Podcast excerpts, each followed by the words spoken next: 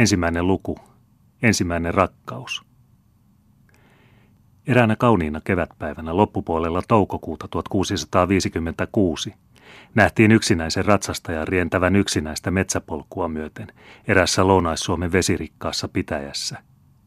Hänen kasvonsa peittyivät melkein kokonaan leveälieriseen lakkiin, jonka pieni, sininen töyhtö liehahteli miellyttävästi tuulessa, ja ilmaisi, että mies oli jalosukuinen, tai oli ainakin sotilas – Tätä luuloa vahvistivat kauniisti kirjailtu satula, hopeaiset jalustimet ja keltaiset, kullatuilla kannuksilla varustetut metsästyssaappaat.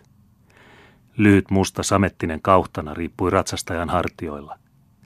Päättäen hänen otkeista liikkeistään ja siitä levottomuudesta, millä hän väisteli koivujen oksia, jotka sattuivat hänen tielleen, oli ratsastaja nuorukainen, joka ei vielä ollut tottunut rauhallisesti ottamaan vastaan niitä pieniä esteitä, jotka kohtasivat häntä elämän tiellä. Vesakko sakeni, ja koivujen vasta puoleksi lehdittyneet oksat kävivät niin kiusallisiksi, että ratsastaja lopulta täytyi hypätä satulasta ja taluttaa hevostaan kaatuneiden puiden yli ja läpi tiheän vesakon. Vihdoinkin kimalteli vettä lehvien välistä, ja kohta oli hänen edessään tyven auringonvalaisema järven selkä. Yksi noita omituisen ihania ja meren kuin leikillään luomia vesiä, joita on niin runsaasti tässä osassa Suomen rannikkoa – Maisema oli yhtä paljon sisäjärvi kuin merimaisema. Poimutellen hiipivät rannat vesien pintoja pitkin, sulkivat ne kuin leikillä ahtaihin lahdelmiin ja kaitaisiin salmiin, mutta päästivät kohta taas irralleen ja antoivat niiden avautua aavemmiksi ulapoiksi. Ratsastaja silmäili levottomasti ja tutkivasti järvelle päin ja pysähtyi sitten kuulostamaan – ei kestänytkään kauan, ennen kuin hän muutama viheriän niemen takaa kuuli helään ja kirkkaan äänen laulavan tuollaista puoleksi iloista, puoleksi suruvoittoista laulua, jommoisia syntyy kuin vesililjoja meren rannalla, ja joita aalto ja yksinäisyys sepittävät, kenenkään voimatta sanoa missä ja kuinka. Jo voitiin erottaa laulun sanatkin. Odotellut olen minä ystävää, niin kuin aamua lintunen, ja aina kun sain sinut nähdäkseen, oli rintani riemuinen – jo tarttui nuorukainen hattuunsa ja heilutti sitä innolla.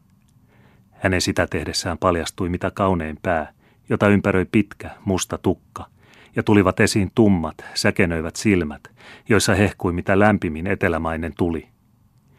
Hienot versovat viikset hämärtivät hänen ylähuulessaan. Nuo kasvot tulisivat ehkä aikaan ja vuosien kuluttua näyttämään liika mustilta, mutta nyt niitä kirkasti ensimmäisen nuoruuden lempeä loisto – Niemen takaa kiiti nuolen nopeudella esiin vene, jossa istui yksinäinen tyttö ja lauloi alun seuraaviin säkeihin. Suruinen on sydämein ja rinta rauhaton, kuin kuohuva kosken laine. Mutta silloin hän huomasi rannalla ratsastajan. Heti paikalla lakkasi hän laulamasta, mutta airot liikkuivat sitä nopeammin, ja veneen kokka koskena vahtosi. Keveästi kuin vesilintu kiiti tuo pienoinen pursi salmen yli, ja pian oli se laskenut maihin siihen paikkaan, missä nuori ritari seisoi. Hän oli sitonut hevosensa puunrunkoon, vastasi kädellään veneen kokkaan, työnsi sen heti takaisin ja hyppäsi itse veneeseen, istuutuen kapealle tuhdolle tytön viereen. Nyt tarttui tyttö toiseen airoon, nuorukainen toiseen, ja molemmat alkoivat souttaa vastapäätä olevaa saarta kohti. Monta sanaa eivät he vaihtaneet, mutta epätasaisesta soudusta voi päättää, että milloin toinen, Välistä molemmat yhtä aikaa unohtivat, minne oli mentävä. He tarvitsivat puolen tuntia soutaakseen saman salmen yli, jonka yli tyttö oli äsken kulkenut kymmenessä minuutissa. Sattuipa niinkin, että nuorukainen kerran lakkasi kokonaan soutamasta, ja kun tyttö yhä souti, alkoi vene pyöriä paikoillaan. Katsokaahan nyt, nauroi tyttö. Eihän tämä nyt ollenkaan vetele. Eihän nuori herra osaa ollenkaan airoja hoitaa. Miksi ette souda? Siksi, että sinua katselen, vastasi nuorukainen viattomasti, mutta kuitenkin niin lämpimästi, että neitosen posket sävähtivät tulipunaisiksi. Antakaa minulle aironne, minä soudan paremmin kahdella. Souda sinä, niin minä pidän perää. Ja samassa siirtyi nuorukainen perään, yhä kiinnittäen säteilevät silmänsä tyttöön, jonka kasvot olivat vaaleat ja lempeät. Nyt kävi soutaminen paremmin, ja matka kului kuin kiitämällä, sillä soutaja ei uskaltanut kohottaa kulmiaan, peläten kohtaavansa nuo tuliset silmät, jotka häntä lakkaamatta katselivat. Viimein rohkaisi hän mielensä ja virkkoi suuttuneena. Jos hän noin katselee minua, niin en minä voi soutaa. Minkä tähden hän katsoo minua? Siksi, että olet niin kaunis. Niinkö hän luulee, vastasi tyttö niskansa nakaten. Tietäköhän mitä äiti sanoi, kun olin pieni ja katsoin itseäni peilissä. Kissa on kaunis, etkä sinä, sanoi hän. Mutta sinä olet tullut paljon kauniimmaksi sitten, kun viimeksi näin sinut. Ajatteles Kreta, että on kulunut kaksi vuotta siitä, kun viimeksi kävin Mainiemessä. Enkä nytkään olisi saanut nähdä sinua, jos ei Jaana tuolla linnassa olisi kuiskannut korvaani, että sinä olit aikonut tulla tänne tänään niin kuin aina ennenkin. Mutta sinä et sano minulle yhtään ystävällistä sanaa. Sinä olet vihainen. Sinä olet paha tänään. Sinä et enää huoli minusta niin kuin ennen. Minusta ei maksa vaivaa puhua. Nuori herra, joka on ollut niin kauan Tukholmassa, joka on ollut kuningatar Kirstin paasina ja kuninkaan hovipoikanakin. Hänkö nyt välittäisi näin tavallisesta tytöstä kuin minä? Sitä en ikinä usko. Tukholmassa. Niin, siitä on paljon puhuttavaa, ja minä kerron sitten siitäkin. Mutta sinä kai tiedät, että minun jo huomenna aamuna pitää lähteä sotaan Puolanmaalle. Mitä hän puhuu? Pitääkö hänen lähteä sotaan, joka on noin nuori, vasta 17-vuotias? Aikooko hän tappaa ihmisiä ja tulla itsekin tapetuksi? Hyi, se on jumalatonta. Se on inhoittavaa. Kreta herkesi soutamasta ja vene liukui yhä hitaammin vettä pitkin. Niin, näetkös, jatkoi nuorukainen totisesti. Meillä on nyt sota sekä kotimaassa että ulkomailla. Levenhaupt marssii venäläisiä vastaan Viipuriin, ja ensin oli aikomus, että minä menisin mukaan. Mutta sitten kirjoitti isäni Puolasta, että minun on tultava sinne. Sinä tiedät, että hän on Everstinä kuninkaan esikunnassa. Ylihuomenna lähtee laiva Turusta Riikaan, ja nyt olen minä tullut tänne heittämään hyvästiä sinulle ja lapsuuteni kodille. Mutta sinä hylkäät minut, sinä vihaat minua. Et sano minua enää sinuksikaan. Minäkö nyt sanoisin nuorta herraa sinuksi, noin korkeata herraa, kreiviä, jonka äiti on ruhtinatar, ja jonka isoäiti oli talonpojan tytär. Sinä et tunne sukuamme, sinä.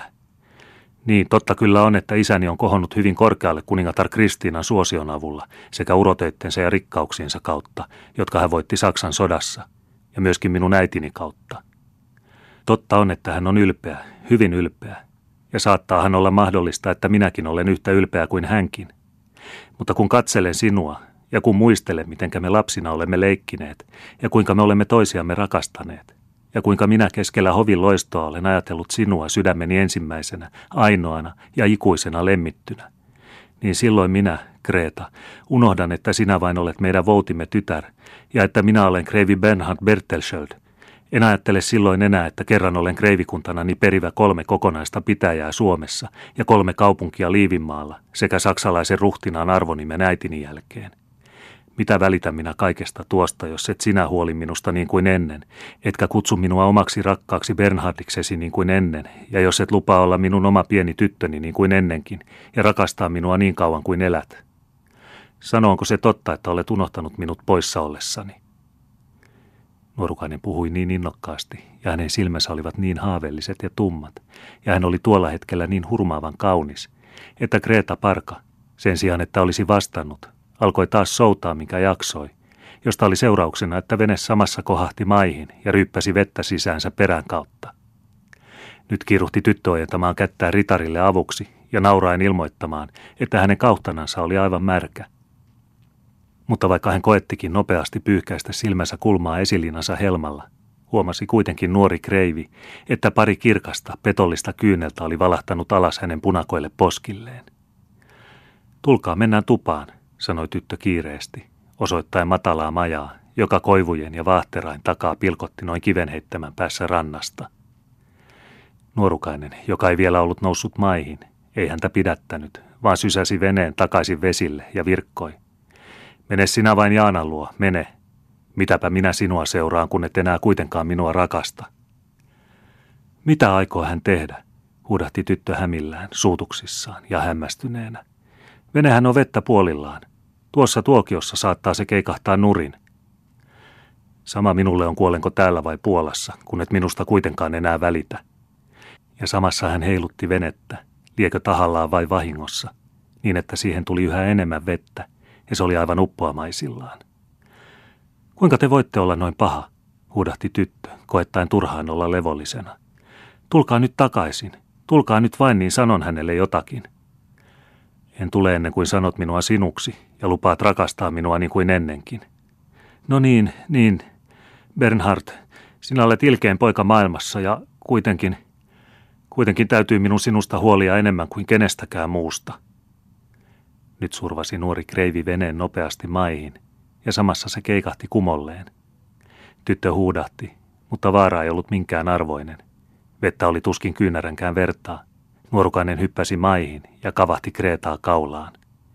Molemmat vuodattivat he niin runsaita kyyneliä kuin ainoastaan 17-vuotiaat rakastavaiset voivat.